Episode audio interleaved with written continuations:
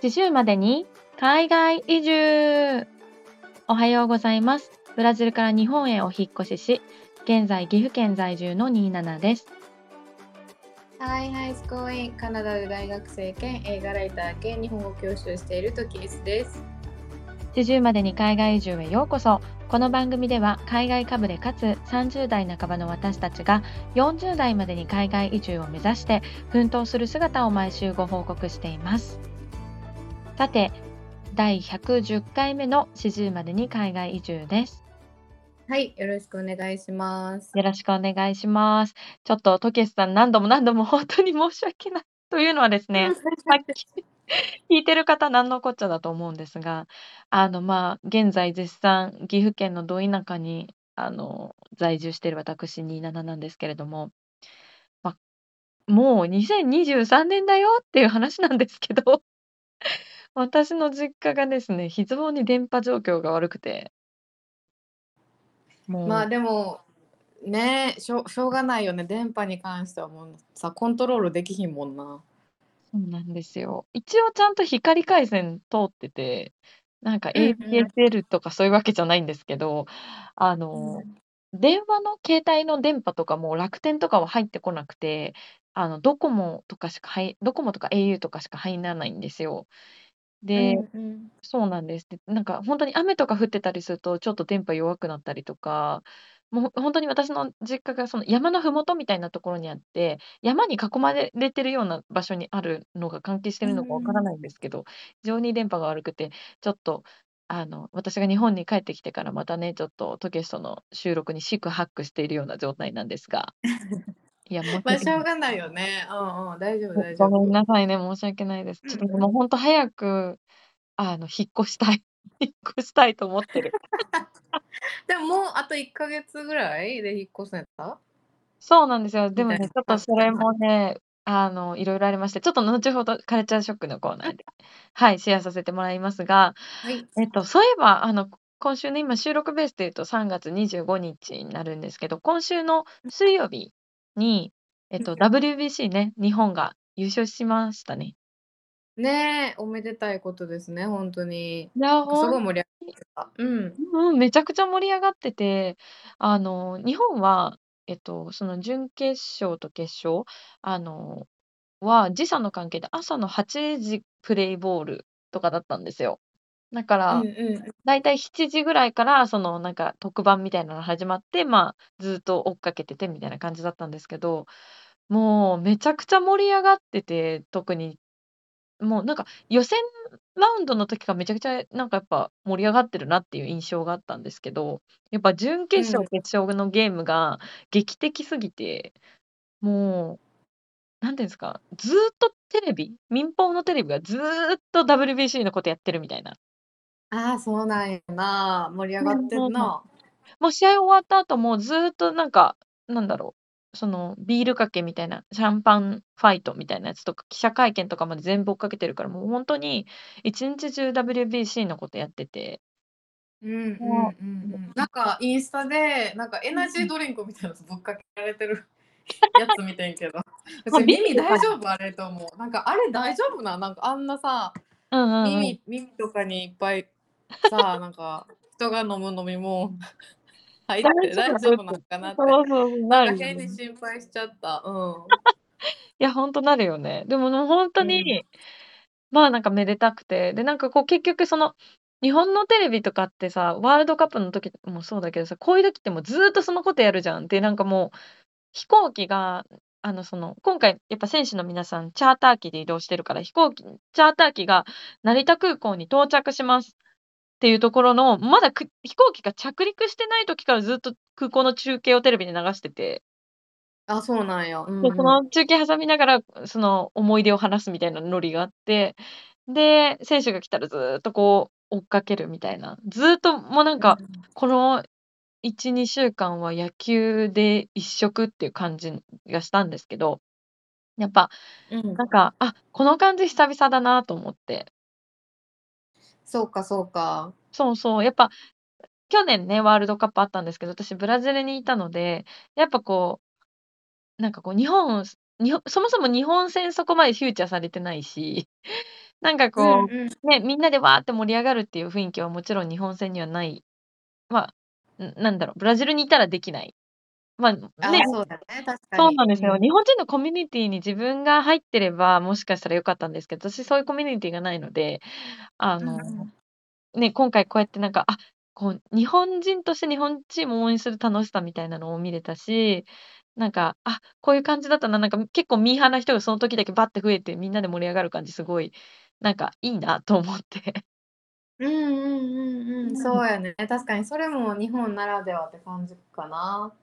そうそう。で、今年はなんかバスケットボールのワールドカップが沖縄でやるとか、あと、そうなんや。そう、世界水泳も福岡でやったりするんですよ。で、これっえ。てやっぱブラジルに住んでからより気づいたんですけど、やっぱ日本って誘致しまくってるんだろうなと思ったんです。そういう国際的なスポーツイベントを。うんうんうんうん。他の国よりも多分、そういう国際的なイベントを見るチャンスがあるし、なんならそのせ世界の第一線で、あの、活躍されている選手たちを自分の目で見るチャンスがすごくある。うん。で、なんか今まで。そう、日本にいた時って別に興味ないスポーツだっただったりとかしたら、そこまでなんか注目してなかったんだけど、いや、よく考えたら日本人めちゃくちゃ恵まれてるし、あの、チャンスがあるなら見に行った方がいいなって思って。うんう。うんんうん。まあ見に行けるやんな。そう、やっぱり設備が整ってるっていうのはもちろんあると思うんですよね。だ例えばブラジルでフィギュアスケートの大会やろうって言ったって、スケートリンクがないじゃないですか。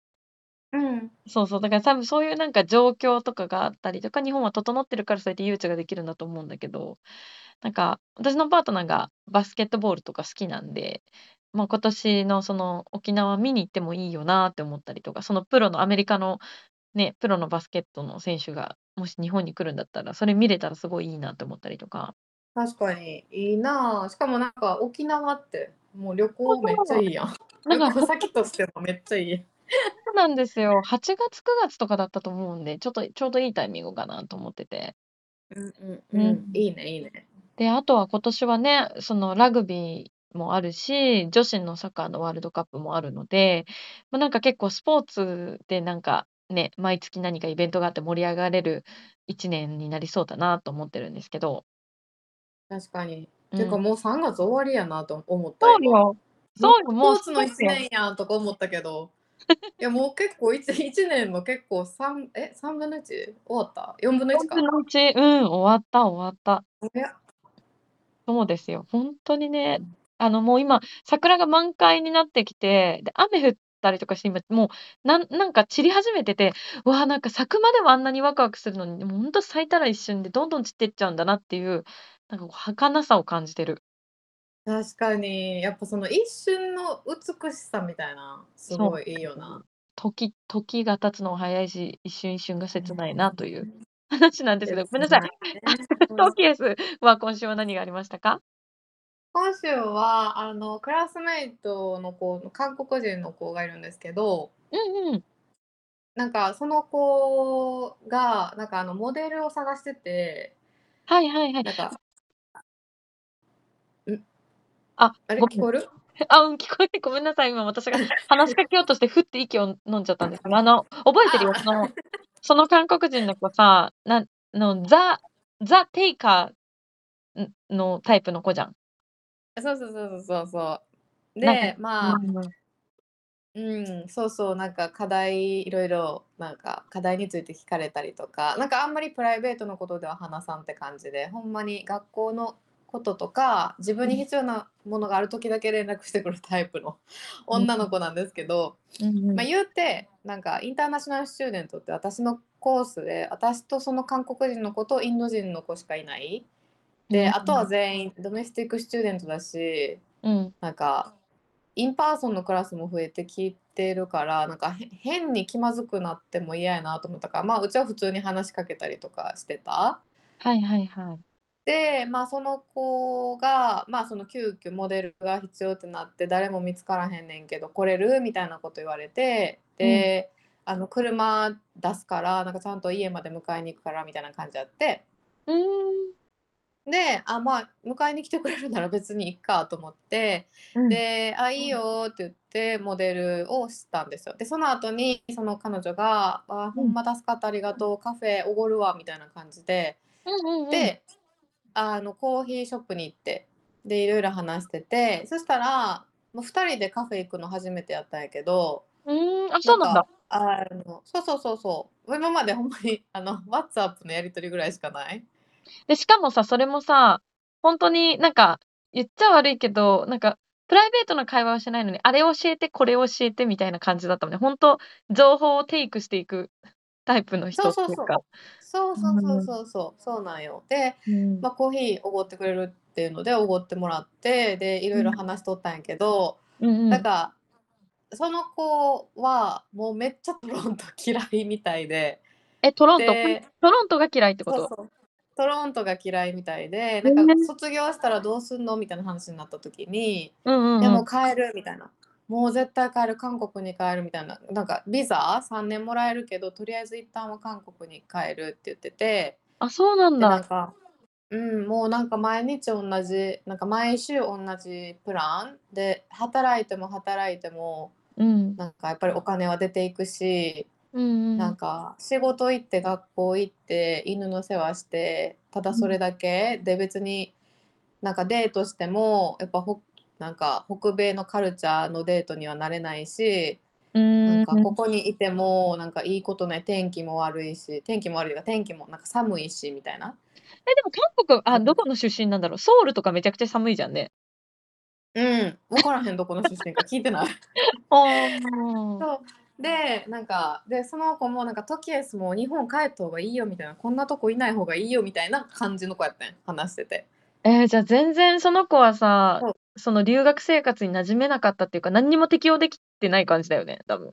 うん。だって言ったらさ、クラスとかも Zoom でなんか先生が話しかけても何もは話返さんとか、あ、言ってたね、ごなんか、カメラオフに。して先生の言うこと全部シカトしてるみたいな子でしょ？そうそうそうそううそう。だからやっぱ。友達もやっぱできづらかったんと思う。うち in-person クラス絶対とったし、うーん。発言もちゃんとしてたから、だからうん。周りもうちのことは認知してるやん。うんうんうん。でもさ、いきなり in-person クラス始まって、多うん。分カメラ1回もオンにしたことない、おとなしいアジア人の子がおっても、誰も気にせんねよな、 domestic student は。ま、わざわざ話しかけにはいかないよね、きっと。うん。やしさ、なんかフォトグラフィーコースってそんななんかやんちゃな子とか全然おらへん。みんな静かやねん。みんな結構、内向的なうん。タイプの子が多い そう、内向ね。的な子ばっかりやから、ずっと基本的にクラスシーンってしてんね なるほど。う。だからだからうちもなんかうんうん。話もあんま自分からせえへんし、なんかほんまうん。に仲いい子だけ、インド人の子だけ話したりそう。するっていう感じだったから、なんかほんまに友達はね、全然できんかった、うちも。ただでも、ん。なんかうちは、そのトロントに来る前の東京の生活をすごい思い出してて、うん。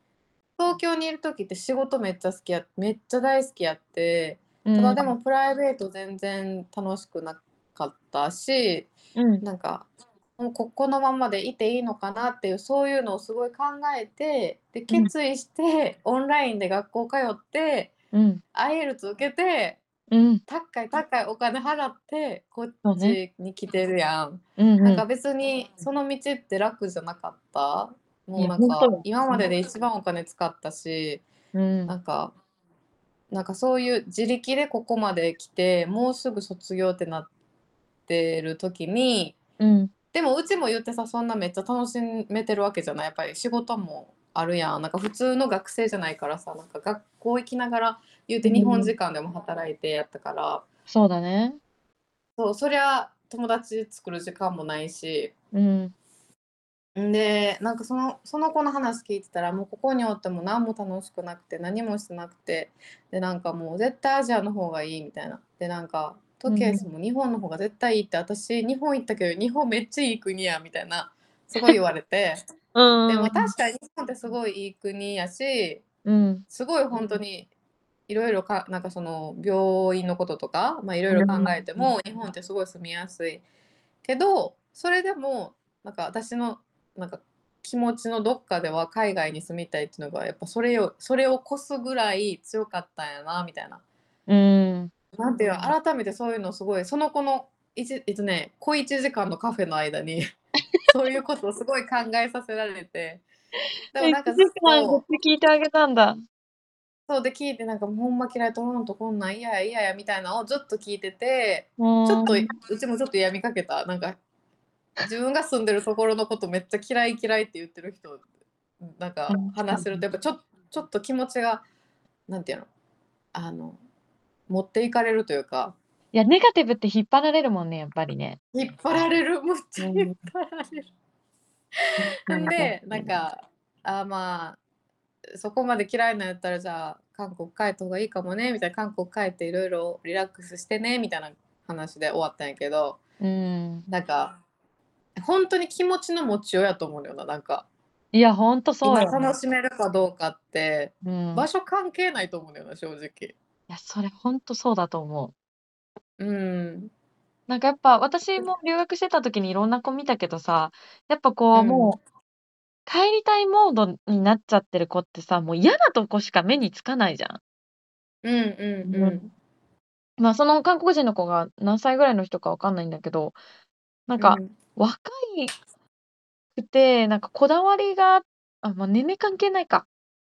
やっぱなんかうんこだわりが強い人とかは、なんかうそうん。なっちゃう傾向にある気がしてて、で、あとなんかやっぱ韓国人の子が結構二手にすごいパキって分かれるなって印象があったの。日本人の子は、あうんそう、なんか、まあ絶対海外にいたいっていう子もいれば、まあこのままいてもいいかなぐらいのテンションの子もいれば、まあ帰ろうかな、めっちゃ帰りたいみたいな、なんかいろグラデーションでいろんなタイプの子がいる気がしたけど、なんか韓国にだだけはすごいきっぱり分かれる。もう本当韓国のカルチャーが嫌で、もう絶対海外にいたいってことを、もう、やっぱあの韓国の独の、独の、そのやっぱ人のつながりがすごく強いカルチャーに、うんやっぱそれで育ってきてて、やっぱあそこに戻りたいってなる人とな、すごいはっきり分かれるなって思ったの。うんうんうんうん確かにそうかもしれへんだってその子言うたらさうん。学校でもやっぱそういう消極的というかうんうんうん。もう本当になんかググレード取るためだけにいるっていう感じ？もっでコミュニケーション取ろうともせんかっうんたから多分それが余計さ孤独を招いてるんやけどうん。でもそれをなんかトロントのせいにしてるなと思って 話聞いてて。確かにね。だってトキエスだってそういう厳しいうんね、なんかしんどいなって思う時期あったけどさ、乗り越えてきたわけじゃん。うんうんうん、うんそうそうそう。向き合ったわけだしさ、やっぱそこを向き合えなかったんだろうね、彼女はね。うん、そうそうそう。まあそういうの、そういうことがあって、なんか改めてなんか今週、うんあ、うちはやっぱりこの頑張ってきたんやし、頑張ろうってなった。なんかちょっとマイナスにひなんか引っ張られたけど、いや、引っ張られたねィブだった。。うんうんわかるわかる。そうかそうか。まあですも、そんな一週間。うん。そうか。まあでもなんか最後になんかそうやってなんかいろんな人の目線が見れたのも良かったかもね。そしたらまたさ、うん、そうかも自分はこうだってなんか客観視できるたりするじゃん。うん、できたできただからよかっうんた、なんかうちも最初なんかトロント来てもうめっちゃパンデミックで誰も友達できへん何一人孤独とか思ってずっとリスに話しかけたりしてたけどさなんかうんうんなんかそれでもなんかそこまで嫌いになれてないからこの土地どっちかっていうともう慣れてきて結構なんかこっちでの生活が見えてきてるからうんうん。そうそうそうだからうちは前向きに考えようかなっていう感じ。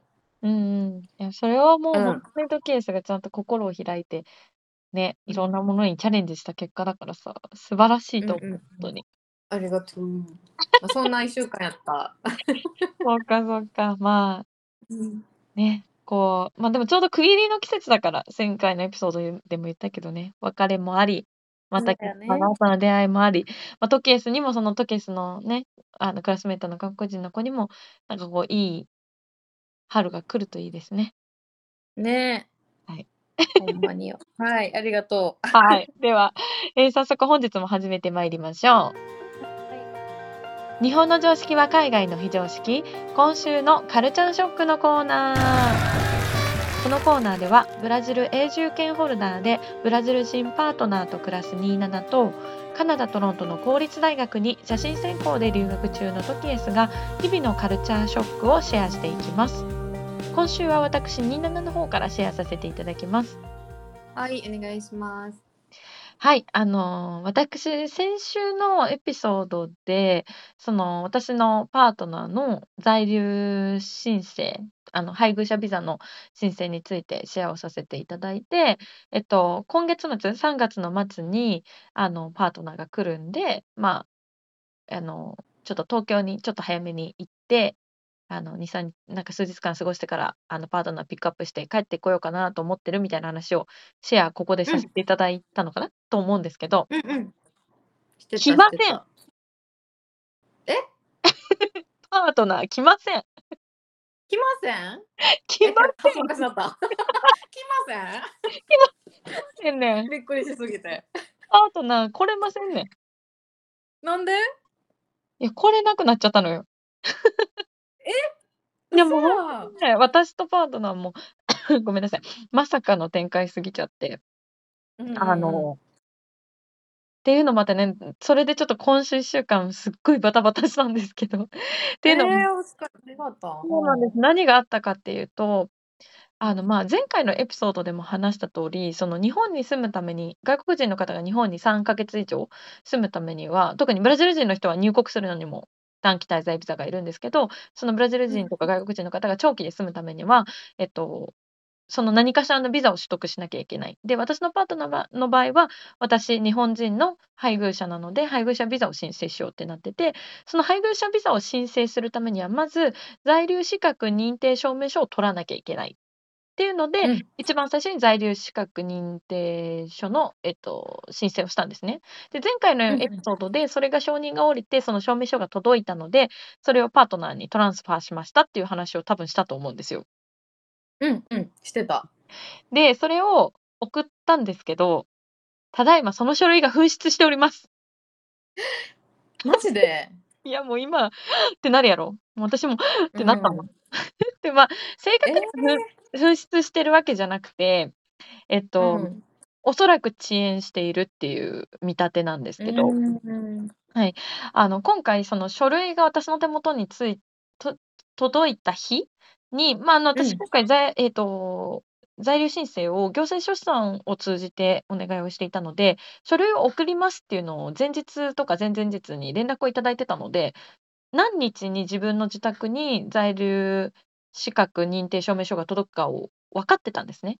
なので、うんうんえっと、その日の午前中に手元に届いて内容が確認できたら、そのまま市役所に行って住民票を取って、えっと、その2つを同封して、一応写真も撮って、えっと、その届いた日に即日で、郵便局から EMS で送ったんですよ。うんうんうん。で、皆さん EMS って使ったことありません？トキあのトキエスって EMS って使ったことあります？あると思う。あ、本当に？郵便局から？覚えてないけど、うん、オーストラリアにようなんか送っててん郵便局から。そう、本当ですかね。これね、この EMS っていうのが、まあ、その郵便局、日本郵政がやってるサービスで、EMS のそれぞれの略が、E が Express、M が Mail、で、S が Service。まあ、要は、 Express Mail Service ってやつで、えっと、通称、あの EMS って言うんですけど、まあ、要は国際スピード郵便なんですよ。うんうん。で、まあ、郵便局のホームページを見ると、EMS は世界120以上の国や地域に30キロまでの書類やお荷物を安心、簡単、便利に送れる国際郵便で最速のサービスですってあるんですね。うんうん。で、あの、その書類が私、届自分の手元に届いたときに、チョイスがいくつかあったわけですよ。で、それは EMS で送るか、もしくは FedEx とか DHL みたいなもので送るかっていうので、うんうん。どういった方法で私のパートナーのも手元に送ろうかなって思ったんですよ。っていうのは、えっと、その手元に届いてからパートナーのところに行くまで1週間、まあ、10日間以内ぐらいで届いてほしかったうんうん。から、どれが一番いいんだろうって思ってたんですね。で、調べてみたら、EMS のその日本郵政のウェブサイトで何日で届きますかっていうのを調べたら、その私の住んでるエリアからブラジルまで送った場合、5日間かかりますって書いてたんですよ。ああ、結構早いな。うん。そう。で、コロナの関係もあるから、ちょっと遅れたりする可能性もありますみたいなことも書いてあったんだけど、ま、5日間って書いてあったんですね。で、うん。えっとえ、そのフェデックスとか他のところもあんまり日数が変わらなくて、金額だけ調べたら、フェデックスとか DHL がにに2倍とか2.5倍とか金額がしたんですよ。うんうんうん。今回私は日本郵政で、えっと、3いくらだったかな？えっと、A4 サイズの封筒だけで、えっと、3600円だったんですね。で、DHL うんうん。とかだと、多分8000円とか、なんか1万円超えるやつもあったんで、ま、それも多分サービスによって違うと思うんですけど、金額が全然違って、でもオンライン上で見る日付はそんなに変わらなかったから、あ、じゃあ EMS で送ろうって思って。で、しうん。かも私が今住んでるのは岐阜県のかなり田舎のエリアなので、フェデックスとか DHL の、あの、その集荷も難しいし、オフィスまで持ってくのも。難しいし、それでトランスファーするのに時間かかっちゃうなら、自分のじ自宅の近くにある郵便局で出した方が早く着くのかなっていう思いもあったんですよ。うんうんうん。だから EMS を使ったんですけど、ま、案の定、まだ届いてないっていう。うーん、あ、そうか。そうなんですよ。で、一応 EMS って、あの、トラッキングができて、その追跡ナンバーっていうのがついてるので、ウェブサイト上で追跡ができるんですけど、今どういう状。態になってるかっていうと EMS を出した日に、私の住んでいたエリアから、その県内の大きい郵便局にトランスファーされて、えっと、うん。翌日の朝には、えっと、岐阜県なので、私が住んでるのがね、一番うん。近い国際空港、中部国際空港の国際交換局ってとこに送られてるんですよ。うんうんうん。それが翌日ね。で、そのうん。翌日の夜には、国際交換局から発送ってなってるんです。つまりこれうん。どういうことかっていうと、日本郵政側はやることはもうやってて、日本郵政がもう国際便のところから経由地に向けてはもう発送してるんです。うんうんうん。だから、ま、発送してるっていうステータスなので、もしかしたら国際郵便局の国際交換局に残ってる場合もあるんですけど、それか、ま、経由地にあるか、えっと、ブラジルのどこかにあるかみたいな、もうどこにあるか分かんなくなっちゃったんですよ。うん、そうなんや。そうなんです。で、ま、ここでいう国際交換局っていうのは私知らなくよく分かってなかったんですけど、 international exchange っていうんですかね、分かんないんですけど、うんこれ国際交。換局って、ま、成田とか羽田とかをと大阪にもあって、要はそういう国際便を出すと国際的あの、海外に郵便物とかそういうパッケージを出す時に、そこを通すんですね。うんで、うん。中部だとやっぱちょっと時間がかかっちゃうっていうのもあるらしいんですけど。うんうんううん。んうん。そま、うかそうか。そうなんです。で、全然あの、それを送って、ま、だから、私が送った次の日の夜には発送っていうステータスになってから、そっから1週間以上経ってもステータスが動かなくて。あ、ええ、そうなんや。そうなんま、今もなおそのステータスのままなんですけども、2週間ぐらい経つんで。すけど。ええ？で、いや、これはちょっとまずいってなって。で、うん。すぐ、その、えっと、EMS のお客様相談センターっていうところにまず電話したんですよ。うんうんうん。で、ま、ここが一番ちょっと、私的には一番、いやなんか悲しい対応されたんですけど、電話口の方うん。がしてくれたことって、「いや、今コロナで便数が減ってて遅れるんですよね。申し訳ございません。いや、ちょっと私どもとしては何もできることがないんです。申し訳ございません」っていうだけ。何も。アクション取ってくれなくって、ま、うんうんうん。冷静に考えたら、やっぱ日本郵政っていう大きな会社のお客様相談室だから、ま、絶対どこかそういうテレアポの会社に委託されてて多分私。と同じような問い合わせが普段からいっぱいあるはずだから、こういうお客様から電話があったら、こういうマニュアルで電話をして、とりあえずいなしてくれっていう風に絶対指示を受けてるはずなんですよ。うーん、うん。なんでそう思ったかっていうと、電話口の女性の方のたいもうなんか「申し訳もありません」ってめっちゃ言ってるんだけど、マジで1ミリも申し訳なさそうじゃないのね。マジで言わされてる感っていうか。いやでも、私自分も電話の仕事したことあるから、すごい彼女の気持ちは分うん。かってて、おそらくそのうんうん。委託された、そのテレアポの会社の女性だったら、下手したらアルバイトとか、派遣社員の方で、これを本業にやってない人かもしれないじゃん。で、ただ、うんうん常にいつうん。も電話かかってきて苦情を聞かなきゃいけないみたいな仕事だとしたらさ、まあ、ああいう態度になるよねみたいな。言葉じうん上はすごい丁寧なの。申し訳ありません、でも何もできることがないんですみたいな。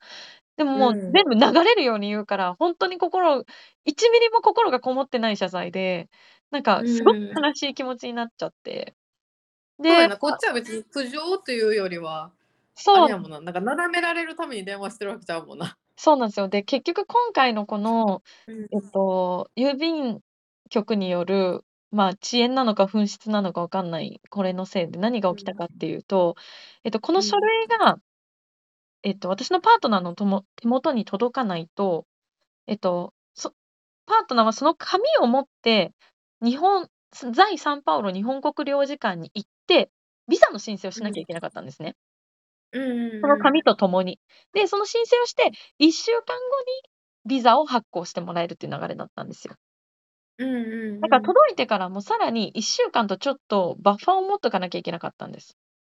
うんうんだけど、思いのほかこの書類が届くのが遅くなっちゃったから、もう、あの、私たちが予定していたこう飛行機のフライトに間に合わなくなっちゃったんですよ。そうか。もう取ってたんチケット、フライト。もう、その在留申証明書が届いて、私がその EMS で発送した日に、まあ、大体何日くらいかかるって言われたよって言ったので、それで逆算して日付を取ったんですね。ああ、そうなんや。うん。だけど、け実際はその言われた日付よりもだいぶ2倍以上、まだ今も届いてないんですけど、多分3倍とか4倍とか日数がかかっちゃうんですけど、そのせいで、まあ、航空券結局キャンセルしなきゃいけなくなってしまって、で、しかもこの間、あの、まあ、いつ在留申請が届くか分かんなかったんで、その証明書がね。私はあうんの、夜中に夜中の日本時間の夜中のなんか2時とかから起きて、うん。在サンパウロの日本国領事館の人とやり取りをしたりとかしてて。うわー大変。うん。めっちゃめっちゃ大変だったんですけど。まあ、でもうん結局そのお客様相談センターに連絡しても何もしてもらえませんでしたと。で、それでも、まあ、もうちょっと我慢してみようと思って2、3日待ったんですけど、いや、さすがに、これこれ以上待ったら逆に危険だなと思い始めたんですよ。っていうのは、うん。その、ま、もうフライトをミスしちゃうのは確定したんだけど、それ以上にもし紛失されたらもう一回在留申請一からやり直しになっちゃうって、行政書士さんに言われたんですよ。うわ、それ嫌。そうなんですよ。だから書類を全部集めて、行政書士さんにももう一回同じことを依頼するからお金を払わなきゃいけないし、あの、また3ヶ月ぐらい、もうへ下手したら何ヶ月か待たなきゃいけないし、そもそも紛失っていうのが、ま、私たちのせいじゃないにしても、紛失ってなると、不許可みたいな感じになる可能性もあったりとか、色々ネガティブが重なっちゃう可能性があるので気をつけてくださいって言われて。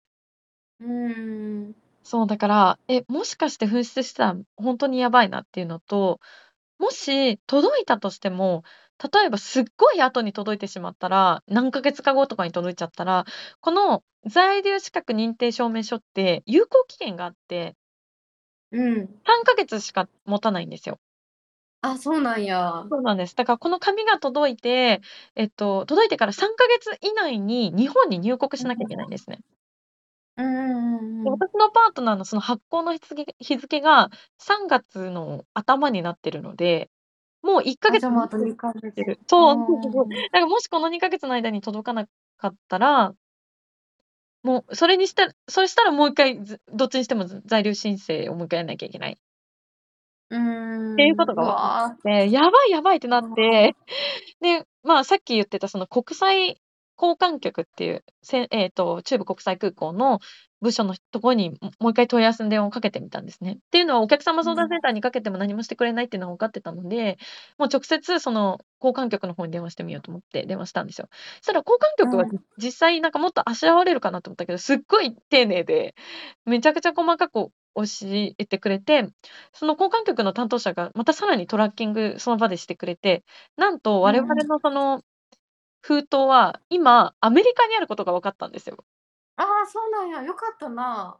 そう、でもアメリカのどこの空港にあるかは分かんない。アメリカにあるってだけ。うんあ、え？あ、そうなのか。だかでかいで、アらメリカ。そうそう。で、日本郵そ まあね、そもそもこれが、ダダイレクトフライトがある、飛行航空便がダイレクトがあるとこだったら、こんこういう問題はないんだけど、何せ日本からブラジルの、い郵送だと、経由地を挟まなきゃいけないっていう問題があるので、うん。今回の場合はアメリカ経由だったんですよね。で、うんうんうん。それが分かったのは良かったんですけど、結局日本郵政は、私が郵便局にその封筒を出してから2日以内にちゃんと交換局から飛行機でもう発送してたことが分かったんです、その場で。うん。だけど、なななぜかアメリカでもう2週間ぐらい待機してる。今もなお待機してる状態。ああ、そうなんや。で、なぜそのアメリカの交換局が国際交換局の人が、えっと、アメアメリカからブラジル行きの便に、そのたった1枚のペラペラの封筒を載せてくれてないのかが謎。謎やね、確かに。謎なんですよ。で、えっと、国際交換局の人も、私の私が事情を説明したから、そうなんですね、それはちょっと大変ですねみたいな感じで事情を分かってくれて、多分ね、やっぱ国際交換局で働いてる人だから、ほ他の人よりも多分その在留申請云々っていうのに、多分ちょっとこう知見がある方だと思うんですよ。うんうんうん。だからすごい申し訳なさそうにしてくださって、すごい教えてくださったんですけど、その方もやっぱり調べることはできるけど、何のアクションも取れないって言われたんですよ。うん、そうか。で、できることは、その最寄りの郵便局に直接出向いて、その問い合わせをしてくださいって言われたんですね。うんうんで、その問い合わ。せっていうのが、ま、オンライン上でもそれ、えっと、調べたらドキュメント出てくるんですけど、そのう EMS 問い合わせ書類みたいなのを書かなきゃいけないんですよ。ほうほうほう。なんか、インインインクアリードキュメントみたいなやつを書かなきゃいけなくて。はい。で、それを結局もう一回その交換局の人と電話した後に、えっと、地元の郵便局にまた戻って事情を説明して、で、もうその郵便局の窓口の人なんて何にも分かんないっていうか、まあ、EMS のこともふわっとしか分かんないみたいな感じ。まあ、私の地元うんすごい田舎うん。だから、別に悪口で言ってるわけじゃなく、その回数が少うん。ないからね、しょうがないんだと思うんですよ。でも、あの、田うん。舎の郵便局だから皆さんすっごいいい方で、めちゃくちゃ、「え、え、え」みたいな、「ごめんなさいごめんなさい、もうどうしようどうしよう」みたいな感じでパニクってくれてて、すごうい。調べてくれたんですけど、多分私、あ、もう交換局の方に私が連絡してて、今アメリカにあることは分かってるんです、とかって言うと、向こうが、うあ、ん。そうなんですねみたいな、まあ、私が調べた情報に追いついてないぐらいの情報しか、その地元の郵便局の人は持ってなくて、とりあえずそ。の問い合わせの紙に入力かあの、書きあの、入力記入してもらえますかって言われたんですよ。で、それ記入しうん、なるて。で、今すぐにはちょっと調べられないので、えっと、あの、電話で折り返しますっていう風に言われて。で、うん。なんかその紙をね、ファックスで送ったら、正式なその問い合わせっていう形になるらしいの。え？two thousand ファッ twenty クスの three 場合どうしたらいいの？Yeah, two two thousand twenty three はあ。2023年やでって。だからそれファックスすごいな。で久々にさファックスって聞いたわ。そうよ、だから私、未だにファックス使ってんのって思ったんだけど、そのうん。2023のこの時代に、要はそうん。の私の地元の郵便局から、おそらくだけど、その国際ゆ交換局の方にファックスをして、そうすると初めてその国際交換局の方が、アメリカ側に、えっと、コンタクトが取れる。うん。っていう形です。なるまあ、ほど。そうなんですよ。だから今それを、そのやっぱ営業日とかがあるから、あの、先週えっと、昨日かな、金曜日のうちにやって、まあ、月曜日にまたちょっと結果の連絡をしますっていう風に郵便局の人からは言ってもらってるんだけど、ま、でもうん現うん。状、それを問い合わせたとて、アメリカがすぐに動いてくれるかは分からないしあの、ほんとに紛失してないか、遅延としてもいつ届くなのかが分かんないっていう今状態です。で、その郵便局の方が調べてくれた唯一の、あの、有益な情報としては、えっと、私と同様に、ブラジル宛てに日本から、えっと、中部国際空港のその、こくえっと、国際交換局を通じて EMS を送った別の方がいて、その人のドキュメントは、なんと18日間で届いたらしいんですよ。あ、そうなんや。そう、だから、ましもしこれを目安にできるんだったら、私が、まあ、あと1週間ぐらい1週間もないか、18日間まで。ま、あうとん。2、3日待てば届くのかな？っていう感じ。でも、そうか、届いて欲しいね。うん。わかんない。で、一応パートナーの方も、実はパートナー側もそういうし色々調べて、えっと、ブラジル側の国際交換局にはもうすでに連絡を入れてて、そのうん届いてたらすぐ。送って欲しいって言ったんですけど、その、多分ブラジル側の国際交換局の方も調べてくれて、パートナーにまだブラジルに届いてないですねっていうのを言ってくれてたんで、日本もブラジルうん。もすごいちゃんとしたことやってるんですよ。アうメリカが。すごい適当、もう WBC に夢中だったのかな？そうかもしれへん。たらいいんちゃうかなと思って。いや、そうか。いや、この大事な書類はな、ちょっとな、しかも期限あるやん、3ヶ月っていうな。そうなんですよ。だからもう、ほんと今回のことで学んだのは、ほんとに、だあの、なんか大事なものは、絶うん。対郵便局の EMS で送っちゃダメ。うんうんうん。送るのはもう最悪なくなっていいものうん。うん、とか、いつ届いても別にいいや、送れればみたいなもの。うんうん。で、なんか EMS ってエクスプレスサービスだけど、結局その封筒1枚に1ヶ月弱かかっちゃうじゃないですか、結局今って。うん。うで、ん。それだったら、ふなんか、例えば段ボールで送ったらきっともっとかかってるし、そうなってくると船便と変わんないじゃんって確かに。なると、じゃあ船便の方が全然安いし、そっちの方がいいんじゃないとか思うんですけど。確かに確かに。うん。だからほんとに大事なものを送る時は FedEx とか DHL とかを使った方うん。がいいんだなって思って。前私のブラジルに行った時に別の行政書士さんにお願いした時に、その方は FedEx で送ってくれたんですけど、それはほんとにちゃんと1週間ぐらいで届いたんですよ。うんうんうんだから、うか。EMS で送らなければな、そこでお金をケチったばっかりにって思っちゃいましたね。いや、でも考えちゃうよね、お金、金額違かったらさ、やっぱ考えるよ。そうなんうん。ですよ。もうめちゃくちゃなんかショックだなと思って。うーん。わあ、お疲れ。お疲れっていうか、まだあれやもんな、ハラハラした状態やもんな。そうなんです。まだ終わってない。そう、だからその今、目下問題なのは、えっとそのドキュメントがいつ届くかが分からないから、航空うん。券を変更するもちろんこれお金かかるんですけど、航空券を変更するうん。のにいつぐらいに変更すればいいかが全く見当がつかないってことなんですよ。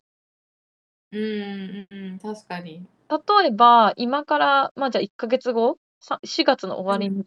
だとして、で、ドキュメントが例えば今から2週間後に届いたとするとそのうん。届いて終わりじゃないから、届いた後に、在サンパウロ日本国領事館に行かなきゃいけなくて、で、そこうで申。請して、そっから1週間かかって初めてビザが手元に届くからうん。しがいこ今から1ヶ月後にフフライトをずらすのちょっと怖いよねって話になって、ずらすうん。なら、もう5月とか6月にずらしちゃった方がいいんじゃないかって今話になってて。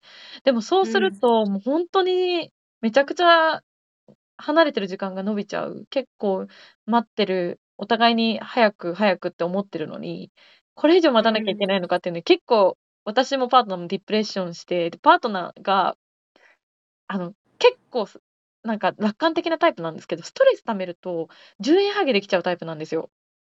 あ、言っでてたな、なんかそういうの、そう、円。形脱毛症ができるタイプで、で、このトうん。ラブルが始まってから、円形脱毛うん。症が再発しちゃってえ、そうなんや、めっちゃ頭のトッ。プにめっちゃでかいハゲができててめっちゃかわいそうで。うーん。なんてこっちゃと、でも、ん、彼からしてもやっぱりなんかこうね、色々あったから早くこっちに来たいって思いがあるしうん。まあね、ほんとにあの、幸か不幸あの、こう幸だな。ほんとにありがたいことにうん。私が癌じゃなかったから、そう抗うんがん剤治療うんうん。とかすぐ必要な状態じゃないからまだいいけど、これがもしうん。私がそういう状態だったら、う絶望でん。多分立ちなんかもう真っ暗闇に行くぞと思って、もう私一う瞬ん。ほんと郵便局の人も、あの、うん。なんか領事館の人でさえも全員のこと恨みそうになっちゃったもん。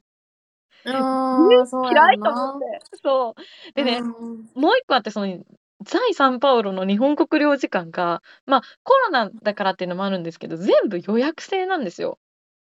はいはいはで、いはい。その在留資格認定証明書が手元に届いても、その、それを持ってビザ申請に行くことをまずオンラインで予約しなきゃいけないんだけど、それがね、今うん。もうすでに空いてるのが5月の終わりとか6月なのね。ああ、そうなんや。それ物理的に無理じゃないと思うわけ。在留申請の紙の期限を考えたら、ありえないじゃん。そんな先しか予約が取れないのに。なんでって思ったら、どうやら、その、普通だったらただ紙を持って申請するだけのことなのに、うん。その、まあ、こなんでかわかんない。そういうなんか忖度なのか癒着なのかわかんないんですけど、エージェントを使えって言われるんですよ。領事館側から。そうなんや。のエージェントを経由して、このビザ申請してくださいって言われるんですよ。でも、いろんなウェブサイト調べたけども、在留申請しのその認定証明書があったら、行くだけで、もう書類書submit するだけでいいって、あるある領事館がほとんどで、そんなエージェントを使えなんて書いてないんですよ。ま、だからそこで、ま、1個ビジネスが成立しちゃってる、エージェントとうん領事館の中でね。で、多分領事館としては、やっぱエージェントを通してくれた方が、そのドキュメントの正確性も上がるし、なんかチェックする手間が省けるし、まあ、もしかしたら癒着のみ的なことがあるのかわからないです。ごめんなさい、推測ですけど、ちょっと悪意がある言い方しちゃいましたが、ま、そういうのがあって、すぐに予約が取れないと。で、なるほど。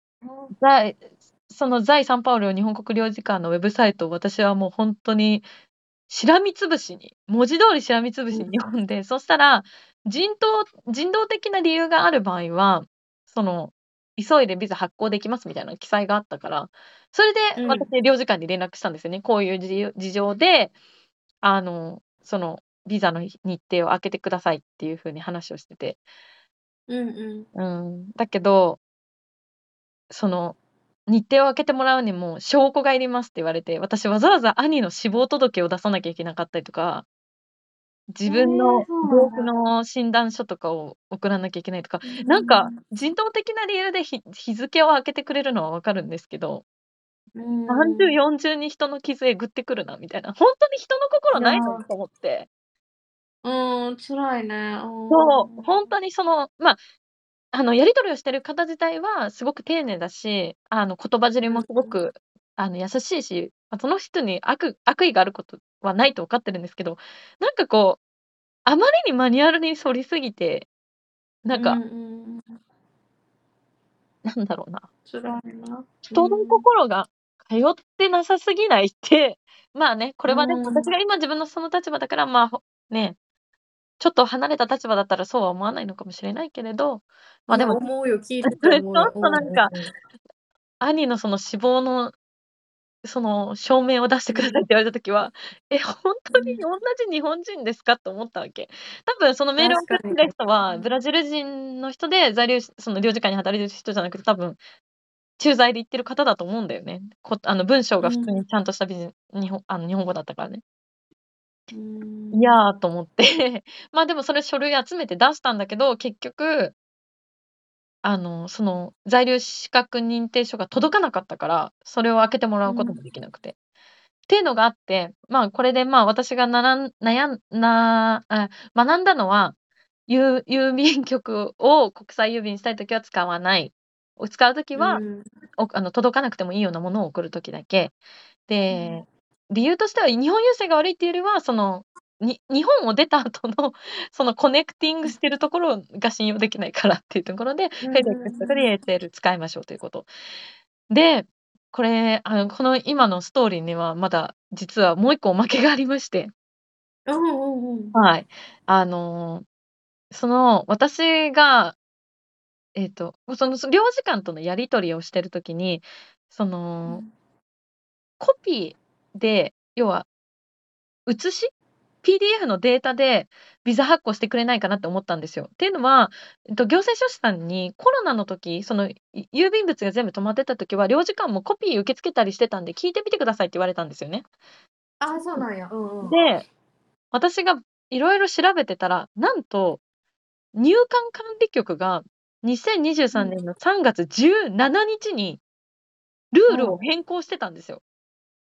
おうおうおう。そう。で、どういう風にルールを変更してたかっていうと、今までは在留資格認定証明書を取って、その原本を、そのビザを取る人に送って、その人がその原本を持って領事館に行かなきゃいけなかったんだけどうん。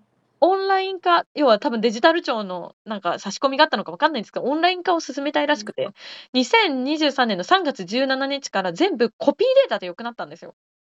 え、あ、そうなん。そう。で、なんなら申請する時からオンラインで、あの、申請した場合は、在留資格認定証明書をデータでもらうことができるようになったんですよ。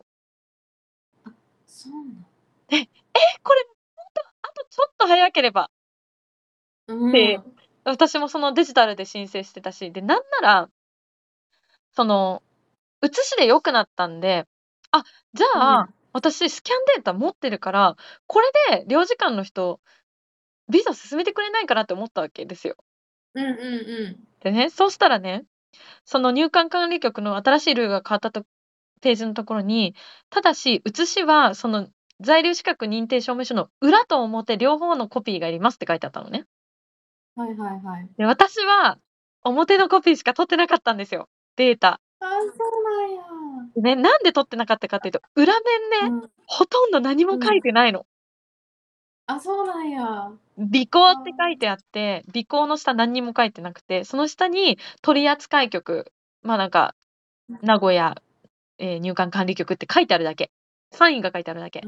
だから、あ、これ定型か。文だから、みんな一緒のページだから、いや、めん免許証の運転車の運転免許証の日本のね、裏みたいな感じで、あ、うん。そんなに必要じゃないかと思って、コピーしてなかったんですよ。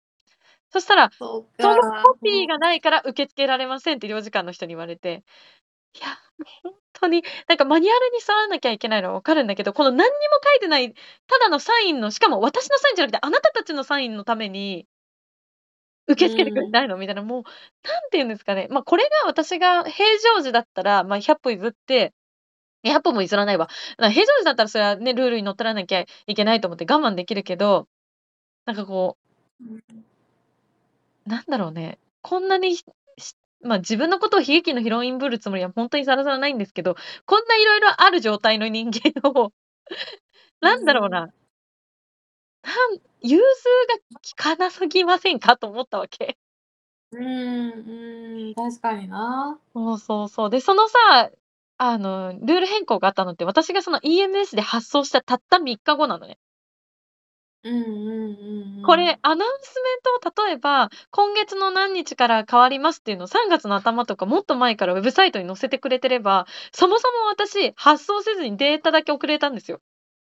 確かにそうやんな。そう、だからそれも後手だし、全部後手後手でこのちょうど制度が変わる隙間にいて、それで落ちちゃった人間に対して、何のフォローアップもうん。ないのっていうのもあって。うーん。そうなんですなんかよ。すなんかそういうさ、なん海外に関するそういう申請書とか、うん。ま、なんかそのビザの申請書とかもそうやけどさ、やっぱ紙ベースが多いやん、なんか今でも。そうそうでそう。さ、ホームページもめっちゃ分かりづらいしさ。そう、ホームページはマジでほんとに分かりづらい。うん。なんでなんて思うよな。そう、うほんとになんかん。その、前も、愚痴った時に言ったんですけど、その領事館のホームペーうん。ジとかも、なんかごじなんか5世代ぐらい前のホームページ、なんかすごいう見づらかったりするんだよ。で、データが更新されてないページもあったりとかするし。で、うんまあ、うん。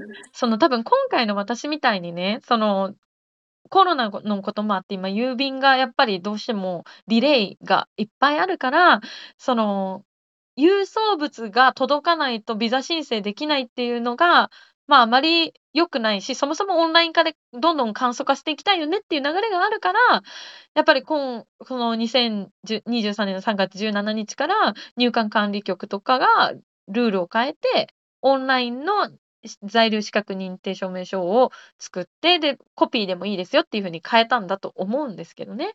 だからちょっとうずつん。いい方向には向かっていってるんだけど、あまりにも私のタイミングが悪すぎた。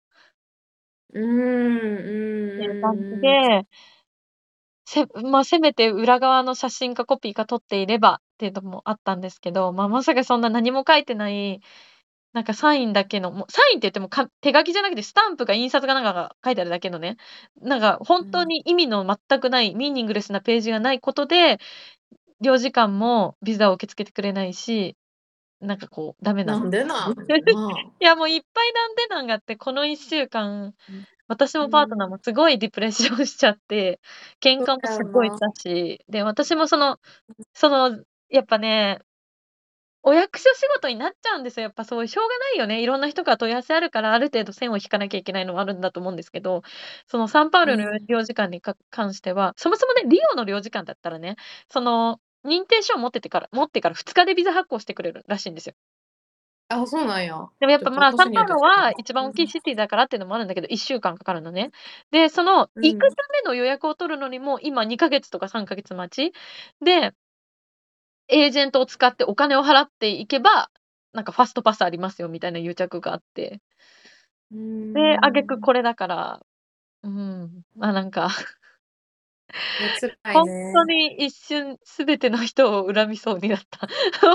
でもね、まあ、し。ょうがない、ダメなんだとは分かるよ。だってこここれを緩くしちゃったらさ、ま、色々ルールが崩れちゃう、1個例外を認めたらどんどん認めなきゃいけなくなるっていう先方の気持ちも分かるからね、しょうがないんうん。だけどね、ま、なんか、うん。でもなんか恨みつらみのメール返しそうになっちゃって、領事館の人に。うん私だって。その、ちょっとで私はだから手術をして、片っぽの卵うん。巣が残ってるんですけど、その片っぽの卵巣にも腫瘍が残ってて、いつ妊娠できなくうん。なるか分かんないんで、ほんと一刻も早く妊娠うん。するための治療うん。が必要だからっていうのをメールにもうん。書いて、で、うんそしたらそれのうん。証拠をくださいとか言ってくるから、なんだこいつと思って、ごめんなさい。あ、ええ。言葉が荒れたわ。言葉が荒れたわ。いや、あれってあれって当だから、然そう、よ。入院した時の診断書とか、あの、手うん。術のその、せ説明書、病院のうん時にサインうん。するじゃないですか。その説明書とか、あとは入院した時の領収書だったり、あともうなんか、うん。何言っても証拠証拠って言ってくるから、なんか、そのうん。流産した時の 流産「渓流流産です」って診察された診断書とか、流産した時の書類とかも添付してるんですよ。で、なんかわあ、それ集める時辛いね、でもね。いや、うん。私でもこんなに、なんだろうななんこんなに傷つけられると思ってなかっうた、ん。その領事館の人に。と思っん。たから、ま、でも、ね、書類が届けばいい話だったから、領事館の人からしたら、俺ら関係ねえよって思うかもしれないし、分かんないんですけど、ま、なんか、ね、郵便局が届けてくれてればとか、私がい裏のコピー取ってればとかそういう話なんだけれどね、なんかうん、でもさ、なんか、そんなん分かりっこないやん。裏にさ、何も書いてなかったらさ、コピー取らなあかんとかさ、そんなん後後情報でそんなん言われてもさ、こっちとらさ、だって全人生かかってるわけやん。もうい一刻も早くってなってるからさ、そうそうそりゃ、そう。27みたいにの考えになって全然当たり前やと思うし、それもちろんね、向こうからしたら書類のたった書類のたったのしょん？え、日本語おかしい。え、そのただの書類っていううん。感じやと思うの。多分毎日いろんな人の書類やってるから。そうそうそう。でっていうのがあだると思うから。さ、ま、向こうはあくまでマニュアルとルールにのっとっているだけだと思うんで、しょうがないことだとは分かるんだけど、でもさ、私以上に多分切羽詰まってる人とかも世の中にきっといそうじゃない？もう私の場合はさ、うん。もう兄が亡くなってしまったっていうところがあるけど、例えばさ、うん。えっと、単身赴任たま、単身赴任だとうん。話が違っちゃうかな。ま、例えば国際ま、私とパートナーみたいな国際結婚うん。してて、パートナーが来てくれるのを待ってる状態の人が、例えば危篤の状態になっちゃったりとかしたらさ、どうするのと思うん、って。うん、確でかに確かに。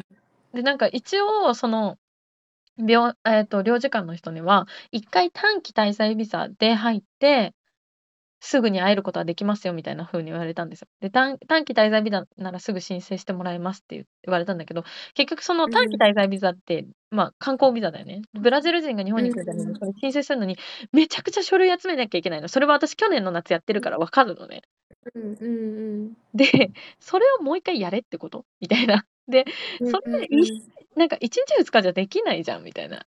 うでーん。で、それやってビザ出してくれて、ざか短期滞在ビザで日本に私たちの場合は来れたとしても、結局90日で1回ブラジルに戻んなきゃいけないんですよ。うーん、そうか、で、1回出なあかんのか。うそう、1回ん。出てまた、で、しかも1回自分の国に戻んなきゃいけないって言われて。え、ん。不妊治療したいって言ったの聞いてました？みたいな。なんか、んまあな。え、たま、多分担当男性の方だと思うだとだったと思うんですけど、うん。名前から察するに。ま、多分知らないんだと思う。なんかそんな簡単なことじゃないっていうか。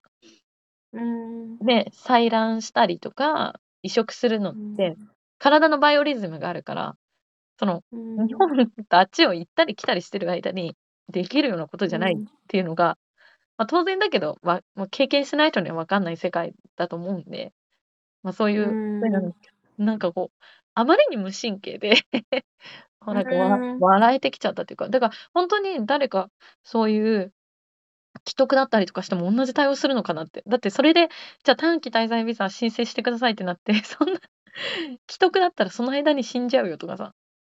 うん。思うんだけどね。なんかこのシステムどうにか変わんないのと思うんだけいや、ど。ま、辛い思いはい。したな。なんか、やっとさ、なんか、こう、なんか、ほんまいろんなこと乗り越えて、やっとパートナーが来れるってなった時に、なんか最後にほんまになんかバチンってビンタされたみたいなぐらいの衝撃のことあるな、ほんまに。そうなんですよ。ごめんね、なんかちょっうん。とごめんなさい。あの、聞いてる方もね、ちょっと今日感情的に話してしまって申し訳ないいや、全。然全然大丈夫大丈夫。そう、やうん。やっぱ1月、ま、去年の自分の誕生日迎えてから、やっぱうん。結構ネグネガティブなことが続いていて、やっとこうう2月にん。入って、上向きになってきたところだったので、で、思ったよりも早うん。く在留申請も下りてくれたし、ちょっとずつうん。上向きになって、こう希望を見始めた時に、やっぱりそこそうん。れを奪い取られるとう人っん。て、そく今いる場所よりもさらに下に落ちちゃうんですよ。そのその深いところからやっうん。と上がってきたなって思ったのに、すもっともっとさらにディーパーなところに落とされるっていうか、うんうん。一回希望を見てしまったがうん。ために。だからうん。なんかこうね、ま、もっと早くデジタル化が進んで欲しいし、同じようなね、状況のうん。人とか、嫌な思いする人が減って欲しいし。うん、なんかそうやね、なんか働いてる人か側からしたら、そういうさ、27のこの気うん。持ちとかそういうのを全然見えない、なんかもう仕事としてやっうんうん。てるかま、仕方なら、いけどね、そこ当然のやっぱり。温度差といううん。か、うーうん。ん、そうやね。いや、でも苦しんでるま人がいっぱいおるっていういうことはちょっと分かって欲しいね。でも融通聞かせるとかね。そうなんす。なんか結局そのコピーを認めるっていうのもね、その在留申請のあのフィジカルドキュメントでうん。あっても、こ写しでいいですよって言ってるんだけど、結局マインドがアナログだから、そのうん。裏側のどうでもいいページがないといけませんとか、ま、もしかしたら人によってはその備考欄に何か書いてある可能性があるから、裏側のコピーが欲しいって言ってるくのかもしれないけれど。でも私が言ってたのは、じゃあ、ビビザだけとりあえず進めといてもらって、届き次第送るんでとは言ったのね。うんうんうだって全ん。部私の情報持ってるわけじゃないですか。住所も戸籍謄本も、住民票も、私のなんかそのよ預金通帳とか会社の契約書とか、全部全ての情報を submit、ん入国管理局にしてて、全く同じような書類を、じ領事館からも欲しいって言われて、じまた住民票を送って、戸籍謄本を送って、マレッジサーティフィケート送って、で、私のその病気の証明とかも全部送った、だからもう私の人間のもう個人情報のなんか99.9%持っうん。てて、逃げようがない状態なのになうんか、ん。だから、とりあえず発行しといてくれてれば、そのタイムラグが減らせるから、ちょっとだけでも融通聞かしてくれたらと思ったんですけど、ま、多分それも結うん。構行政書士の方に聞くと、やっぱりばらつきがあって、領事館によってはそれで受け付けてくれるところもあったみたいなんで、ま、今回はたまたうん。まその私は、ま、運が悪かったっていうところもある。で、ま、そもそもちゃんと適切なステップを踏むっていうのがもちろん大前提っていうのは、もう私が一番悪いとこなんで分かってるんですがいや、と思ったんで、皆さんはぜひ EMS 使わないでください。大事なものを送るや、大変やったうん。な、ほんまはい。っに。ていう感じで、しかもさ、なんか急遽帰国したやん、27の場合って。だからちゃんとなんかなんていうの、ちゃんとバイバイじゃないけど、ちゃんとまたねみたいな感じで多分、そのお別れじゃないけどさ、ちょっと離れる前のちゃんとしたお別れもできずに、パパパパパって来たやん。そうそうそう、日本に。そう。うん。だからそれもさ、ちょっと辛いよな。荷物の整理もできなかったし、ま、ちょっとまうん。たこれ別の日のエピソードで話すんですけど、ちょっと愛犬との別れもあり。う ん。やっぱそうやな。あの、そうなんですよ。ま、あったし、ま、結構それがディプレッションのいだいぶ大きな部分を占めるんですけどね。うとか。あの、パートナーの家族とかともちゃんとバイバイ言えてない、もうほんとに木の実木のまま荷物もそのまんまで来てるうん。から、もう買ったものとかも全部処分しなきゃいけなくなっちゃったし。うーん。そうそう、ほんとにそういう状況で来てるんで、まあね、ほんとトキエスん言ってくれた通りなんですけど、ま、でも、ま、ポジティブな面をとどうにか見ようとすると、ま、今、こうやって、その、ま、私は今もうブラジルのざいえっと、PR を持っている、永住権を持っているので、うん。もしパートナーの家族になんかあったりとかして、すぐに帰りたいってなった場合に、すぐに帰れるんでうん。すよね。で、特にうんうん。エピソードでで話した通り、こうルーラ大統領がまたブラジルうん。に入るのに、今まで日本人はビザなしで入れてたのが、またビザありに戻っちゃうんで、永住うん。権取ってて良かった。だからすぐにいつでも帰りたい時に帰れる。で、パートナーが逆に今回日本にちゃんとした手続きを踏んで来てくれて、在留資格がて手元にある状態になればあの、お互いの国をほんとに、あの、ビザの心配することななく行き来できるようになるから、まあなんだろう。ま、今後私の親とかに、なんか例えば手伝いがいるってなった時に、ブラジルにいてもすぐ帰ってこれるようになる準備ができるっていう風に、うん。無理やりちょっとポジティブに考えるというか。うーん、そうやうん。ね。そうやなそなと思う。うマイナスのことちょっと続いちゃったからね。そうなんです。うん。ごめんなさい、めちゃくちゃ話しちゃったわ。うん。こんなつもりじゃなかった。もっとね、でもポなんかその日本に、なんかその、27が帰るってなった時に、うん。あ、じゃあ僕も行くよってゆその、言ってくれるパートナーがいることが多分一番の、なんていうの、27のすごいラッキーな部分というか、そうだね。多分2つ返事で、うん、イエスって言ってくれるパートナーが、じゃあ、この世界に何人いるんだって考えた時に、ま、そこではすごいほんまに良かったポイントやな。へえ、ありがとう、そんな風に言ってうん。くれて。確かにほんとそういや、だね、全然なんかほんまそううん。やと思う。なんか、はそうだね。今日もさ、話聞いてて、その、まあ、その会えへんから。会え会えへん期間やっぱ長くなってるやん。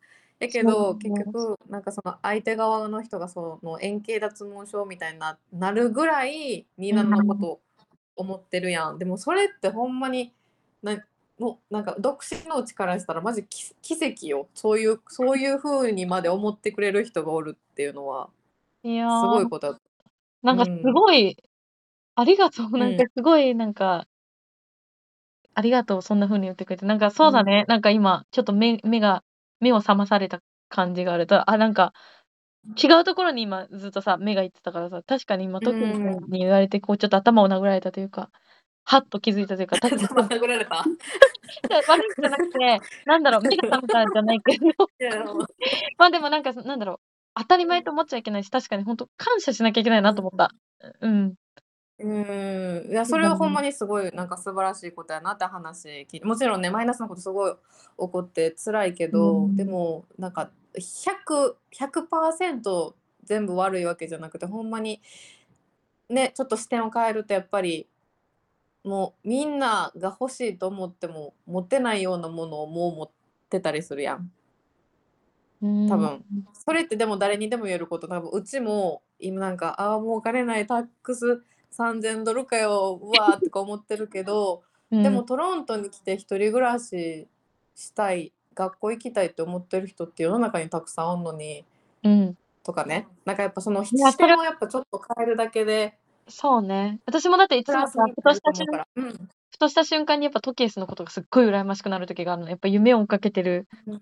のがすごいかっこよくて、なんか羨ましくうん。てしょうがなくなる時があるんだけど、いいうな、海。外でや自分のやりたいことやってて、夢を追っかけてかっこいいなって、なんか私はなんか今も何も追っかけてるものがないしみたいな、なんか、自分なんて何の価値もないみたいな風になる時があるからさ、でもね、今トキエスが言ってくれたみたいな、ちょっとうん。視点を変えて客観視して、今あるものにうん。感謝することも忘れちゃういけないーん、それなでだってと。そんだけ思ってくれる人にまず、あの、この分からへん、人生100年時代やっけ、こう100年もし生きるとしてさ、うん。で、出会えてる人って何人おるんやろと思わへん？なんかなんていうんやろ、だって結局ね。さ、結うん。婚してもうまくいかんかった人もおるだろうし、うん。なんか、うん、そういうのがある中なんかすごいなんていうのうちの中でその27のカップルってなんか純愛っていうかなんていうやろほんまにピタってなんかなんか磁石がくっつくみたいな感じでうなんかくっん。ついたカップルっていうイメージがすごい強いから。そんな人に出会えてる人少ないんかなとかなんかやっぱすごい思ったりする。え、ありがとう、うん。そんな風うんに。うんうなんん。かすごいなんか現金なんだけど、なんかトキエスの言葉ですごい元気もらった、今。なんか。うん、めちゃくちゃ元気もらった。うん。ありがとう、ほんとにありがとう。うん、なんか今、う全然全然。うまく脳内を言語化うん。できないんだけど、すごく感謝してる。そういう風に言ってくれて。うんうん。でもほんまにそう。やと思う。うん。だから全然その、もう価値がないとか全然ないと思う。全然ない。もうめっちゃ価値ある。おお大勝ちお 大勝ち大勝ち。価値すごいあるう。ある。27はある。うん。あ大丈夫。いつもありがほんとうん。にありがとう。そうね、もうでもうん。ほんとにほんとになんか、足灯台下暗しじゃないけど、足元がいつもややっぱみんなそうだけど見えなくなるから、うん。今うん。自分が持ててるものに感謝するっていうのもほんと大事だね。いや、うん、そうね。ありがとう。うん。ほんとになんか今すうんごい学んだわ。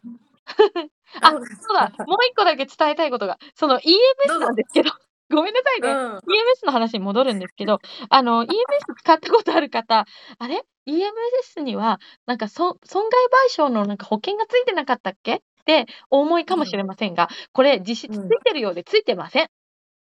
あ、そうなんや。そうなの。一応ね、ウあの保証ついてるって書いてあるんだけど、あのそれはあくまでなんか遅延あの紛失したりとか完全にね。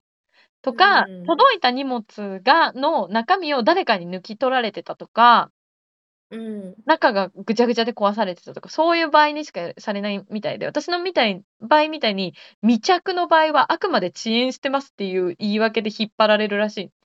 うだから一ーん。点ももそっちの方が絶対多いやろ、トラブル的に。そうそうそう、と思う。う私もそう思ん。う。で、だから多分認めないんだと思う。で、なんか遅延しているだけです。そのウェブサイトに書いてある5日で届くっていうのはあくまで目安です。うん。いや、うだっん。たら、もう今それ、届くのが、前回の同じような方が18日間かかってるなら、もう20日って書いといてよって思うんですけど、5日間って書いてあるのも、それもあくまで目安だから遅れても私たちは責任取りませんとかね、言われたので、ほぼあの保険は使えないものと思っていただきたいので、ほんとに皆さん気をつけてください。はいほんまに。すいません、長はい。く長くなりすぎました。ありがとうござい全ました。はい。次ですね、トケースの今週のカルチャーショックのシェアお願いします。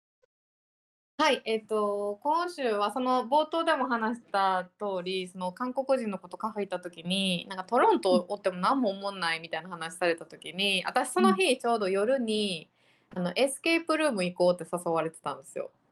あ、であの、だなんだっけ、脱出ゲームみたいな脱？出ゲーム。で、うちめっ。ちゃ前のエピソードで、うん。あの、ロンドンでシャーロック・ホームズのエクセ escape room 行ってはいはいはい。全然理解できんくて、なんか最後シャーロック・ホームズに謎の紙投げつけられて終わった。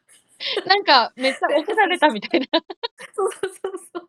したと思うんですけど、うんうんうん。なんか、あの、ま、今回はそのうちがホラーゲーム好きっていうことで、めっうん。ちゃ怖い、なんか精神病棟のなんかエスケープルームあるから行こうみたいなの誘ってくれたんですよ。男の人。がね、あうんうん。のデートしてる人が。うん。で、なんかその韓国人の子が「もう何してもおもんないよ」みたいなことをうん。言ってて、うん。で、だから多分それがあったから、その反動で、うわ、めっうん。ちゃ楽しもうみたいなのがでできたわけ。その行く前に。あ、素晴らしい。うん。そう、なんかすごいしょうもなくても、うちは今日は全力でこの夜を楽しもうと思って、うんで、うんうん。あの、 escape room に行ったんですよ。で、その escape room はなんか施設みたいになってて、で、地下が escape room になってて、1うん。階が、ま、レストランみたいな感じ。ふで。バーも飲めるし、あ、うん。バーでお酒も飲めるし、なんかご飯も頼めるし、で、ボードゲー。ムとかも置いてあるから、まあ、お酒飲みながらボードゲームしたりとか。で、多分2階か、その1階の奥の部屋が、あの、斧投げるアトラクションみたいなのがあるんですよ。へえ、怖い。そうそうそう。で、なんか、で、私たちはその予約してて、その精神病棟コースみたいなうん予うん。約しててでなんか普通にカクテル飲みながら、まあ、ボードゲームで遊んででもうちも言うてうん。なんか怖いエスケープルーム初めてなんかその前回のロンドンのやつは怖い感じじゃなかったんだ。なんか言うてなんかちょっとすなんかシャーロック・ホームズまあちょっと怖かったけどななんかいろいろなんか死体とかあったでもなんかどっちかっていうと探偵系はいはい、の推理していきます。コナン君みたいなね。うん。コナン君みたいなはいはいはい。でもなんか今回はなんかほんまになんか映画の層みたいな感じでなんか鍵かけられて なんか脱出ほんまにパズル解いて脱出せな怖いこと起きるみたいなそんなノリ？ホラー映画のあの怖い世界観の中にと、なんか放り込まれたみたいな感じね。そうやねんあら。うんうんうんうん。なんか最初になんかもうほんまになんかゴス系の女の人うん。あのがもうほんまにもう全部真っ黒もうアイメイクとかもう全部真っ黒の女の人がうんなんか案内してくれるんやけど、なんかでも最初に多分これ日本ではないんやけど、うん。カナダやからなんか多分結構やんちゃする人多いんか知らんけどなんかその最初の注意事項みたいなのずっと説明されんねんなんかあ写真撮らないでくださいねとか、うん。でその中になんかあの上の階のアトラクションの斧とか持ってくる人いるんですけどやめてくださいとか 本物の殺人鬼が出るわけじゃないんでやめてくださいとか言ってて、まあ、ちょっとおもろかったんやけど 確かに。でそうそうで結局あじゃああのなんか部屋が多分4つかもうそれ以上あるんか分からへんけどその1つの部屋クリアして次の部屋行って次の部屋クリアしてその次の部屋行くみたいな感じで一番最後にクリアできたらそこの部屋は写真撮っていいみたいな説明やってん。うーん。でまあ私はそのあのまあその人デートしてた人はその映画業界で働いてて、まあ、背がちょっと低いみたいな前ちょっと話したと思うんですけど、はいはいはいはい。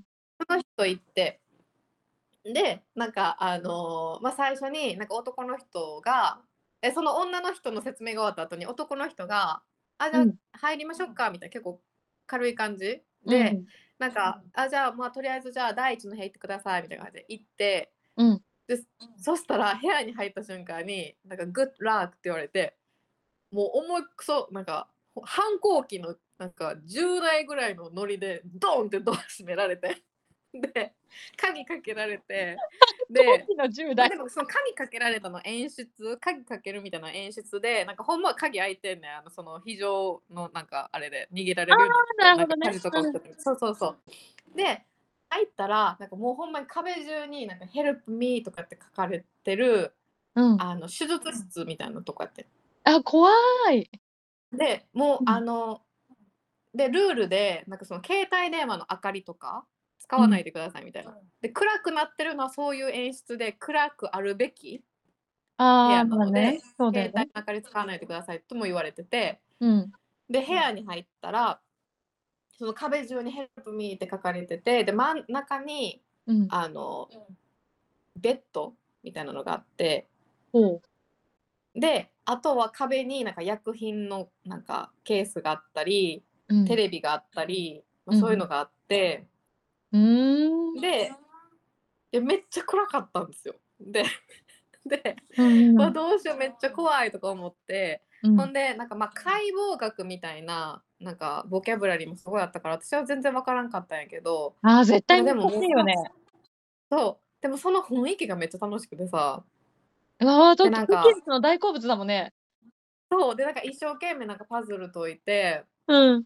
で鍵開けたらそのかなんか鍵開けた箱の中にでなんかレントゲンのなんかあのあれなんていうレントゲン写真かが入ってて、それをなんかブラックライトで照らしたら文字が書かれててとかめっちゃ楽しかったよもう全部が楽しかったよえー、めっちゃ楽しそそう。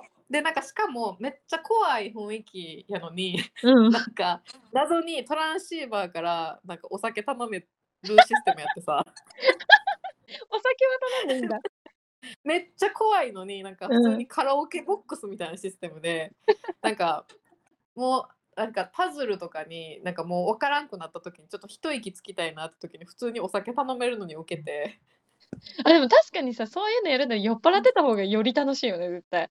楽しい。でうちうん。もやっぱその入る前にカクテル2杯ぐらい飲んだんかな。だから結構酔っ払ってたから余計楽しくて、そうだよね。うんうんうん。うん、めっちゃテンション上がってでなんか冷蔵庫みたいなのがあってそこに厳重に鍵されててうんうん。でその鍵のなんか暗証番号みたいなのを探さなあかんみたいな感じやってんけどうん。なんか普通に鍵いじってたらうん。多分誰かが多分スタッフの人やねんけどなんか脅かそうとして、なんか、あの向こう側の壁からドーンってやってきたりすんねん。で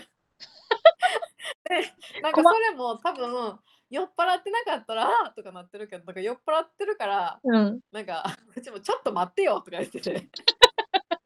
ちょっと待って今やってるからとかって言ってて、うんめっちゃ楽しくてさ、うん。で、まあ、でも結局なんか一つ目の部屋のパズルが解けた時点で時間オーバーになっちゃってなんか時間制でさ、そうなんだ。制限時間があるんだ。うーん。そうそうそうでなんかその次の部屋に行けた場合はその live action actor みたいなほんまにもうその escape room のためだけに雇われた actor の人とかがなんかまあいろいろやってくれてたらしいんやけどへえ、まあそうなんだ。うんうん。そう残念ながらなんかその escape room の時間オーバーになった時にうん。なんかあのスタッフの人が迎えに来るねん。うんうん、で、どうやった？って言って怖かった？みたいな感じやって、で結構でも2人で挑戦する人なかなかいないよみたいなだから結構やっぱ難しかったけどうん。なんかあのここまで解けたのすごいとかってめっちゃ褒めてくれんね なんかあ、ゴシッ。プ系の女の人がうんうんうんで本来はもっと大人数でやるの。大人数の方が多分スラスラいけると思うなんかいろいろ探したりもせなあかんからなるほどね。あうんうんあこんなとこになんか数字書かれてるとかやっぱそういう壁とか一生懸命見たりせなあかんくてーなるほど。そうでもなんか初めての経験やったしめっちゃ楽しくてさうんうん。でなんか今回私が行ったのまあ結構怖かったんけどうん。なんかもっと怖いやつあるって言っててそのあスタッフの人そうなんが。へえ、うん。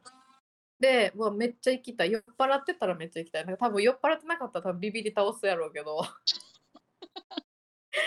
なんかそうそう。でなんかトロントそのおもんないって言ってることカフェした後にこんだけ楽しいことしたからなんかうちは別にトトロントなんか改めて好きやなみたいだった多分トロントぐらいしかったこういうなんていうんめっちゃ怖い施設って日本にもたくさんあるけど多うん分演出とかすごい大事にしてるやろうから、なんかこのカラオケみたいなシステムでお酒頼めるとかそういうのないからさそのゆるさも良かったんだ、ちょうど。そのゆるさもすごい楽しくて、うん、なそうそうそう、ねそういう感じで楽しみました。で、うんうん。その、あの、背の低い人はもう何回かあ、え、いつから ?2 月から会ってんのかな ?2 月からうん。1週間に1回か2週間に1回ぐらいのペースで会ってるんやけど、結構順調じゃない？なんか、めっデート。ちゃいい人やねんけど、うんうん。でなんかデートもいつもやっぱ全部出してくれるし、え、めっちゃいいやん。そうやねん。なんやねんけど、なんか、まだ分からへんって感じ。なんか、んなんていうんうんうん。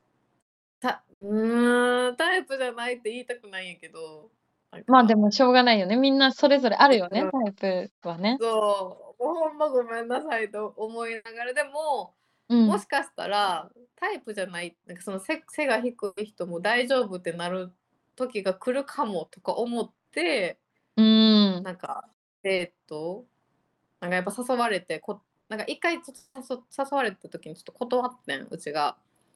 うんうん。あ、なんかそうなんだあの。デート次どこ行くって言われた時になんかうちがなんかあんまり今真剣な交際見れてなくてみたいなうん、あ、言ったんだね、一回。ほんまにそうそうそうなんかその言うた前の人と失恋失恋というかなんか前のなんか関係がちょっと切れたばっかりでみたいなうん。話をしてでうちも真剣な交際を探してたはいたんやけどうん。でも実際探し始めた時にほんまにいるんか分からんくなってみたいな話をしてなるほどね。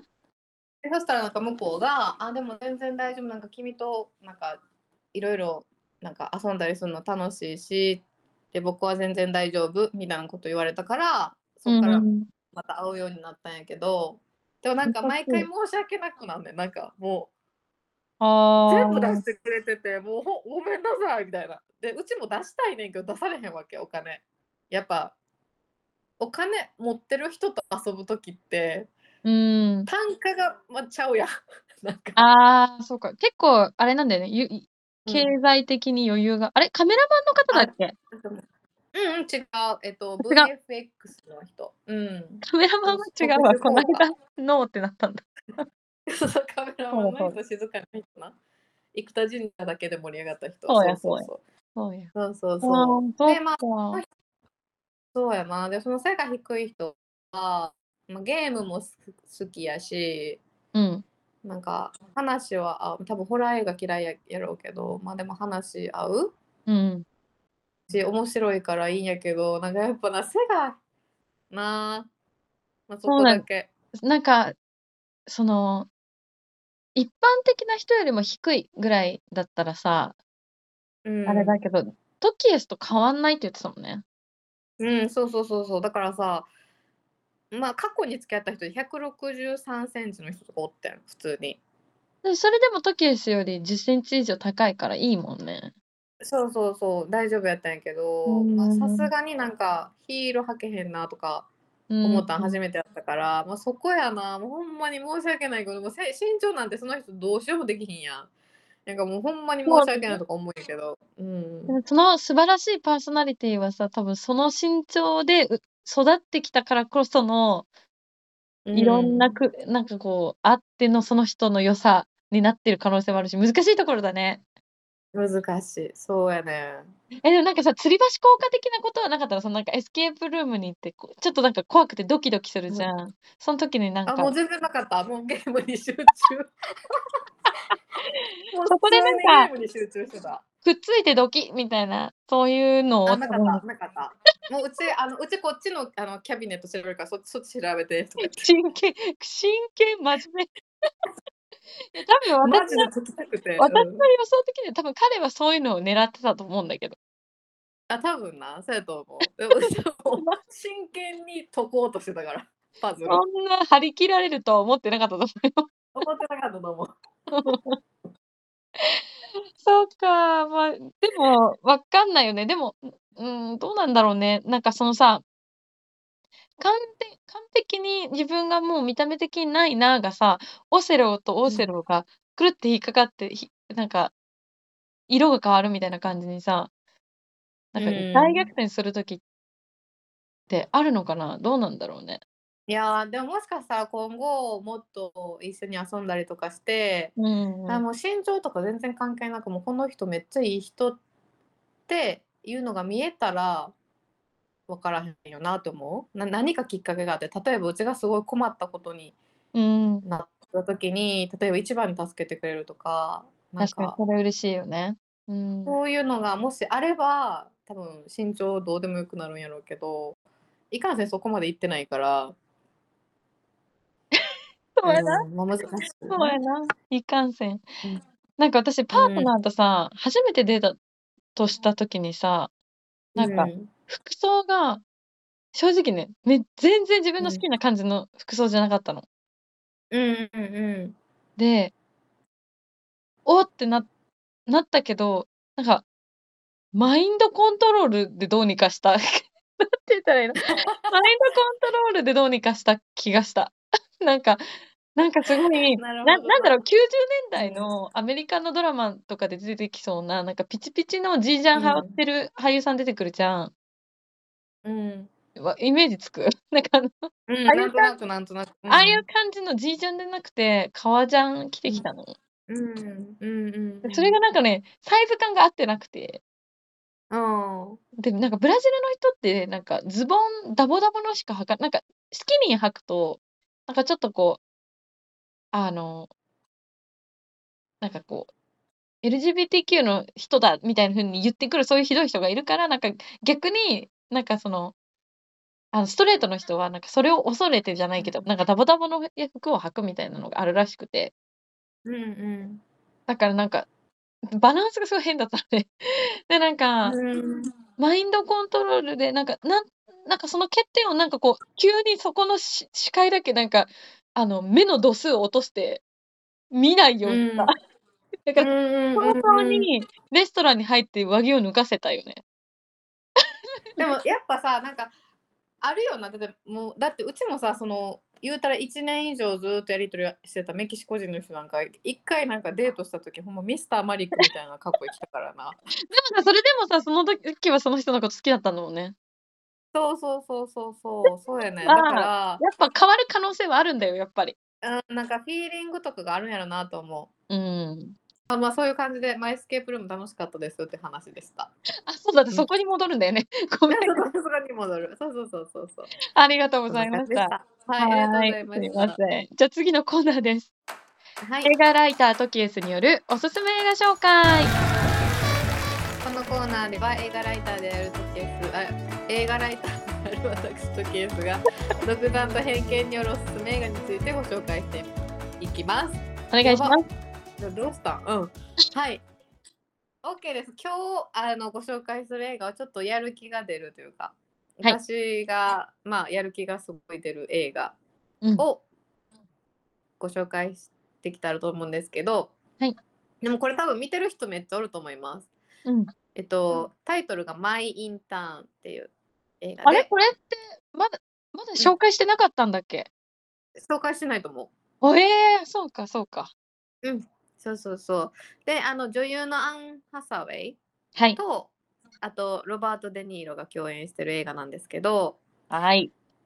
はい、まあ紹介できたらと思います。で、な70代の男性、ベン、これがロバート・デ・ニーロ。で、その彼は、まあ、妻に先立たれてしまって、定年退職後の生活をうんしてたんですけど、まあ、それは全然楽じゃないっていうことに気づいて、なんか社会とのつながりもなくなるしっていうので、で、そこでたまたま見つけたオンラインのファッションサイトの会社でのシニアインターンはい。に応募することにして、うんうん。でまあそれでうん面接で仕事面接した後に仕事を得たベンは経営者で設立者であるジュールスっていうこれアン・ハサウェイうんの直々のインターンになることになります。で、うんまあジュールズはベンにとってなんか結構やっぱりあのお母さんででうん若くして自分で起業してみたいな。でまあ、ネットのなんていうのそういうビジネスでみたいな価値やから、まあ、ベンにとってはもう21世紀のその模倣的な起業家タイプみたいに映ってる。うん。でも一方ベンはジュールツにとってはすごい経験豊富で紳士的な人生の先輩うん。そうでね。、まあまあそんな世代が違う2人の間に友情が生まれていくっていう話なんですけど私この作品なんで好きかっていうともともとこの作品のあの監督と脚本と制作を務めた人が、うんえっと、ナンシー・マイヤーズっていう方でこの方が、えっと、すごいねロマンチックな関係をリアルに描き出すことがすごい得意な監督さんでこれまで結構恋愛的霊気とかホリデーとか恋するベーカリーとかあ、そうなんだ。同じ人なんだ。